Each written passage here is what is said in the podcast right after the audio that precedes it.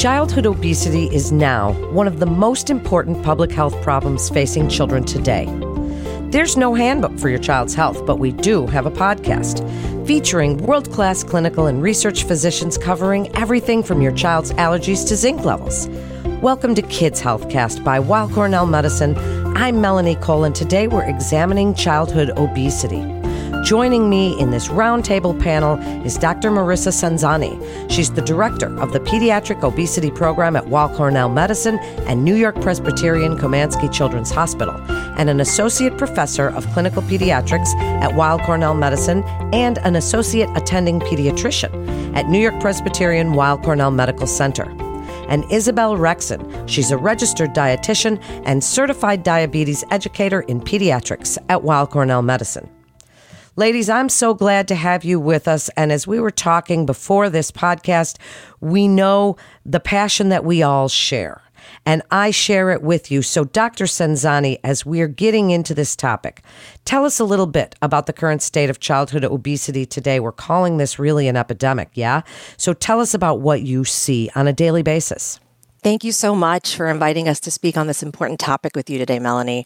September is National Childhood Obesity Awareness Month, and this is a really important time where we can learn about the ways to prevent obesity and to promote physical and mental health in our children. So, this is really important because the childhood obesity rate has more than tripled over the past 30 years, and obesity is now affecting 19%, or almost one in five children and adolescents between the ages of 2 and 19 in the United States. And in fact, this is most important because pediatric overweight and obesity now affects more than 30% of our children, and it is the most common chronic disease of childhood. Wow. It's really fascinating what we've seen as a change. So, as we're defining what obesity is, tell us how you measure it. And is it different for adults and children? Tell us how you calculate it and really how we know. So during childhood and adolescence, body mass index percentiles are based on the height and weight and the age of males and females. And we use this to determine BMI status in the children. So BMI percentiles are very important in childhood obesity management. So when I see a child and family coming to me for an initial consultation, I always review these BMI percentiles and growth charts with the family. And so we discuss that a body mass index percentile between the 5th and 85th percentiles is considered a normal BMI status. A child's BMI in the 85th to 95th percentile meets criteria for overweight. And if you have a BMI that's equal to or above the 95th percentile, this meets criteria for obesity. And so there are CDC growth charts that are available to pediatric providers in clinical practice that I do review with my patients. And in addition, there are also online resources, applications, and calculators that provide this BMI information for families. So families can actually use them to calculate calculate their child's own BMI percentile. So, Isabel, what a complicated issue that we have here. There's so many causes that can hinder a healthy situation for kids. Tell us a little bit about why you think this is such a big problem and getting worse. I mean, we're seeing school cutting some recess and gym. And now in COVID time, of course, a lot of this is exacerbated by kids not moving around as much. What about communities and the built environment and what you've seen? Tell us a little bit about this complex issue. Yes. So, first, Melanie, thank you again for having us today. And just as you said, we have really seen increased rates nationally and in our own practice. Dr. Censani and I, we've seen more kids during COVID come in with excessive weight gain and such. And so causes are really multifold. Directly, we, we think about nutrition and physical activity and how that affects childhood obesity, but really we know that societal and policy changes are largely to blame, which includes a big shift towards more convenient foods and ultra processed foods, and just overall less opportunities for movement. The pandemic, as you mentioned, cut out school gym, cut out recess, opportunities for kids to move regularly, and increased screen time. But additionally, even just the infrastructure of our cities, the way our cities are built, do all communities have access to sidewalks, to safe places for kids to move around, to bike lanes and such like that? I think it's really important when we address this topic to really look at the inequity in our food systems and to know and understand that obesity does disproportionately affect children and families of lower socioeconomic status. And one of the big contributors of that is really food insecurity, which is lack of access to safe and nutritious foods. And that on its own can cause serious stress, anxiety, and depression, which has been shown in some studies to actually further increase rates of obesity. So it's a cycle there. On the community effort, we know that community intervention can be really successful, whether it be on a more local scale, a national scale, starting with places to move around for kids. As mentioned, we need safe places such as parks and playgrounds and bike paths. City resources. So here in New York City, there's New York City Parks. They have something called Shape Up NYC, and they offer free workout and exercise classes. After school programs are really key to get kids moving, community centers, um, and even nonprofits, something like Harlem's Children's Zone, which does offer exercise opportunities for kids. Nutrition education, for myself coming as a dietitian, I think is crucial.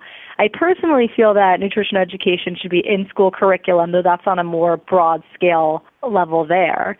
Otherwise, I do think dietitian visits should be normalized into doctor's office visits, and that's something that Dr. Censani and I work together to really try to promote. Is if a child does come to us for obesity or excessive weight gain, having a whole approach that does include both of us, the medical, the nutrition aspect, as well as additional resources. And then just lastly, one other thing to mention, as I said before, is it is really important that we do have access to safe and healthful foods. Just specifically in New York City, that could be through supermarkets, farmers markets, or even community gardens like Grow NYC, where families do have that access and are able to get the food that their families really need. Dr. Censani, and thank you, Isabel, for that comprehensive answer. Such a complex problem that we're discussing here today. And Dr. Censani, when we talk about treatment options, and as a pediatrician, do you discuss this with families? Are they hesitant? Do they acknowledge that their children have this issue? Do you see it running around in families when they come to you? What are some of the treatment options available? How does the whole process work? Because it's very sensitive. And as I've learned in the field, we have to, as parents, be very careful how we ourselves are role models, exercise eating healthy, but also how we speak to ourselves, and especially our girls, hearing us look in the mirror and say, oh, you know, I'm so fat, or, oh, should you be eating that? I mean, there's so much involved, right? So when they come to you, how is it that you work with them? It's a pretty sensitive topic. Right. So, this is a great question. So, typically, when pediatricians are approaching families, it's really important for us to assess the medical risk of our patients, in addition to family concern and motivation. We assess birth history, we assess, you know, past weight gain or loss, growth patterns, nutrition, physical activity, sedentary behavior. We review the parental obesity. We review family history, of course, of any of the complications that can be related to obesity, including hypertension, cardiovascular disease, obstructive sleep apnea. Now, for children with obesity, our focus is really on intervention. So there is actually a four stage approach to managing obesity, and this is recommended by the American Academy of Pediatrics. Stage one typically involves general recommendations for healthy habits, which we discuss with our families. We talk about incorporating at least five servings of fruits and vegetables daily. We encourage more physical activity. Stage two then moves on to more structured weight management to approach patients, focusing on more targeted goals. We develop daily eating plans that are created by a dietitian. We really emphasize an hour of supervised physical activity daily. And typically, we progress in these stages in that if there's no success in three to six months, the patient is then advanced to a more stage three comprehensive multidisciplinary intervention. And this involves a pediatric weight management specialist with intensive lifestyle interventions. This includes a structural behavioral modification program. We do food and activity monitoring, short term diet and physical activity goals with a multidisciplinary team, which is something that we really focus on at Cornell with our behavioral specialists, our nutritionists, the medical team. Is really is this variety of people that are involved in the management care. There's increased frequency of visits, and this could be from monthly to weekly. There's planned meals, food logging. Parent participation is so vital in the behavioral modification with families, and this helps to work on improving the home environment. Group visits at this stage have also been shown to be having a really therapeutic effect, which we have our own program, our Kids and Teens Healthy Weight program, as well as commercial weight loss programs are considered at that stage. And then finally, stage four is the last stage, and this is more of a tertiary care intervention. And this involves potential pharmacological intervention, also consideration for eligibility for bariatric surgery. So, as you can see, there's a variety of ways to approach the management and treatment of pediatric obesity. And it's really specific to each family, and we work together with the families with this multidisciplinary care. Yes, and I just love to add to what you said, Dr. Censani, just about our whole family approach that we use in our practice. We really do emphasize and encourage family involvement and the importance of social support, whether that is from family or even friends. In terms of family involvement, that could be family meals together. It could be bringing the child grocery shopping and looking up recipes together to promote change in dietary habits. But also, as you said, Melanie, it's really important to be mindful of the language we use and our attitudes surrounding food. But we've seen situations where kids have been told to eat a certain way. Parents might say this food is bad for you, or something like this food might make you fat. And what happens is that often leads children to seek food outside of the home and might create guilt with certain food choices. So, our goal is to foster a healthy relationship with food and teach kids balance and nutrition in, in a way that's also going to support their overall mental and physical health. I agree, Isabel. I think the key is for families to support dietary changes for their children, incorporate these changes for the entire family. Maintaining this balanced diet is really key in promoting healthy weight in general and encouraging and supporting children as they try new foods and they help to prepare meals, gives them a healthier approach to their dietary choices, but also really emphasizing the physical activity and being involved in what your child is doing. I think that's really key as well for families. The whole family based approach, I think, is very vital.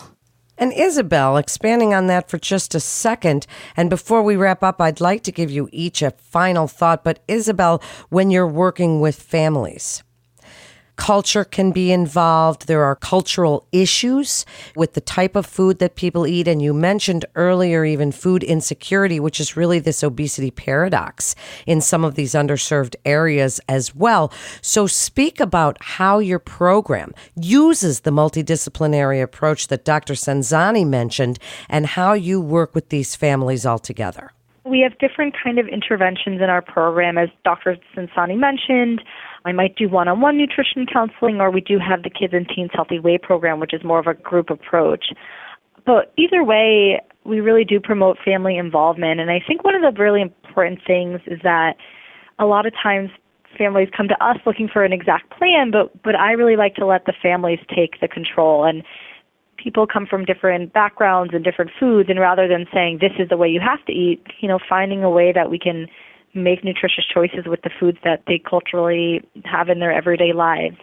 So putting the child in the hot seat, putting the family there to sort of say what are changes you're open to making, how can we improve upon your child's health with some of the staples that you already include in your life is just really so important. So I try to practice using you know, motivational interviewing techniques and creating realistic goals that are sustainable rather than necessarily putting children on a diet or following a specific meal plan because I think it is really important to see what a family is open to doing differently and how we can include things that are already part of their lives into their dietary and activity changes there. I agree. And our goal really is to address obesity and its comorbidities during childhood, screen these children to find those at increased risk. It's incredibly rewarding to provide this comprehensive obesity care to children and adolescents and guide families through their medical journey to healthy weight, which is so vital to start early on in childhood. If we can intervene early on and prevent these future health complications, we're really helping to give these children a healthy future. And Dr. Censani, first last word to you. What do you want families to know if they're looking at their children or if they're obese as a family? Where do they turn to help? What is the first step? Is this something the pediatrician will identify with them? Where do they turn? What do you want them to know? Absolutely. So it's very key. There's certain risk factors for childhood obesity. I think that's something as pediatricians that we are often screening for our children. These include the sedentary lifestyle, the poor diet, the minimal exercise. These are certainly things, as I discussed, that families can work on and improve. You know, as a pediatric endocrinologist and obesity medicine specialist, that is something that's really important for me is to be an advocate for the health of our patients. And we are there to help parents and guide them through this process. Sometimes it's just making these small changes, you know, even just focusing on whole grains, fresh foods with fibers, limiting high calorie, sugary drinks, processed foods, having more fiber fruits and, and getting them involved in physical activity, but also just kind of giving them the guidance and the support they need. And we do do that through a variety of different mechanisms. As we were discussing with, with Isabel, we do have our Kids and Teens Healthy Weight program. These are interactive small group sessions. They focus on healthy eating and important food and nutrition concepts. We meet with families individually. I meet with my families. Isabel meets with them. We have a behavioral specialist that meets with them. We have a variety of individuals that are there. And then we provide these additional educational group sessions, which they're very hands on cooking demonstrations, label reading, supermarket shopping shopping, restaurant dining, and we're just really exposing the children to different foods, different activities, different resources, things that they weren't aware of previously. And it's really rewarding to see when they're trying a new food for the first time, they're preparing a, a recipe in a different way, and then they have that social support and that structure. And so I think there's a variety of ways to approach families, but I think if families know that they are supported, they can come to their providers and we can kind of guide them in their journey to healthy weight. I think that that is most important to provide that structure and really help with the future health of our patients. Well, it certainly such an important topic. And Isabel, last word to you is you're working with food and cooking and this whole multidisciplinary approach. What would you like families to know about the program at Weill Cornell Medicine, how you can help their families from everything from teaching them to cook to learning to be good role models, all of it. Offer up your best advice, please. So I think it's really important to remember that nutritional needs for each child and each family are so individualized, and we see so much stuff online in the media, you know, the diet industry that says this is the best for everybody and this is the best thing. And it really doesn't take into account an individual child's needs. So as Dr. Censani said, we're really here to help you and see what are the needs of your child and your family and how we can work to make positive change. And so I really think that individual needs based assessment is, is just so key. And something else just to really note is that this is really hard and the pandemic has been really hard for children and mental health is just so important to address. And we're here to try to offer services. We have our, as Dr. Censani said, a behavioral psychiatrist on staff who does help with promoting behavioral change. And there's a lot of weight stigma out there and things that make it really difficult for children, along with regular mental health concerns of COVID. So children with obesity have another level of possible contributors to anxiety and depression and disordered eating. So obesity is really multifactorial. It's not one thing. So there's so many different things to consider and that's what we're here for is to try to help our kids find the best approach for them and be here to really support our families. I want to thank you both for joining us today and discussing this very complex and sometimes heartbreaking issue. It's really multifactorial, as you said, and there's so much that we can do. And listeners, please share this show with your family and friends on your social channels because we are learning from the experts at Weill Cornell Medicine together. And Weill Cornell Medicine continues to see our patients in person as well as through video visits, and you can be confident of the safety of your appointments at Weill Cornell Medicine. That concludes today's episode of Kids Healthcast. We'd like to invite our audience to download, subscribe, rate, and review Kids Healthcast on Apple Podcast, Spotify, and Google Podcast. For more health tips, go to weillcornell.org and search podcasts. And don't forget to check out our Back to Health. I'm Melanie Cole. Rehabilitation medicine can help patients with a wide array of disorders and diseases, including cancer. If cancer care is of interest, listen to Cancer Cast, Cornell Medicine's dedicated oncology podcast. Featuring leaders in the field and patient stories, CancerCast highlights dynamic discussions about the exciting developments in oncology. All information contained in this podcast is intended for informational and educational purposes. The information is not intended nor suited to be a replacement or substitute for professional medical treatment or for professional medical advice relative to a specific medical question or condition. We urge you to always seek the advice of your physician or medical professional with respect to your medical condition or questions. Weill Cornell Medicine makes no warranty, guarantee, or representation as to the accuracy or sufficiency of the information featured in this podcast, and any reliance on such information is done at your own risk. Participants may have consulting, equity, board membership, or other relationships with pharmaceutical, biotech, or device companies unrelated to their role in this podcast. No payments have been made by any company to endorse any treatments, devices, or procedures, and Weill Cornell Medicine does not endorse, approve, or recommend any product, service, or entity mentioned in this podcast. Opinions expressed in this podcast are those of the speaker and do not represent the perspectives of Weill Cornell Medicine as an institution.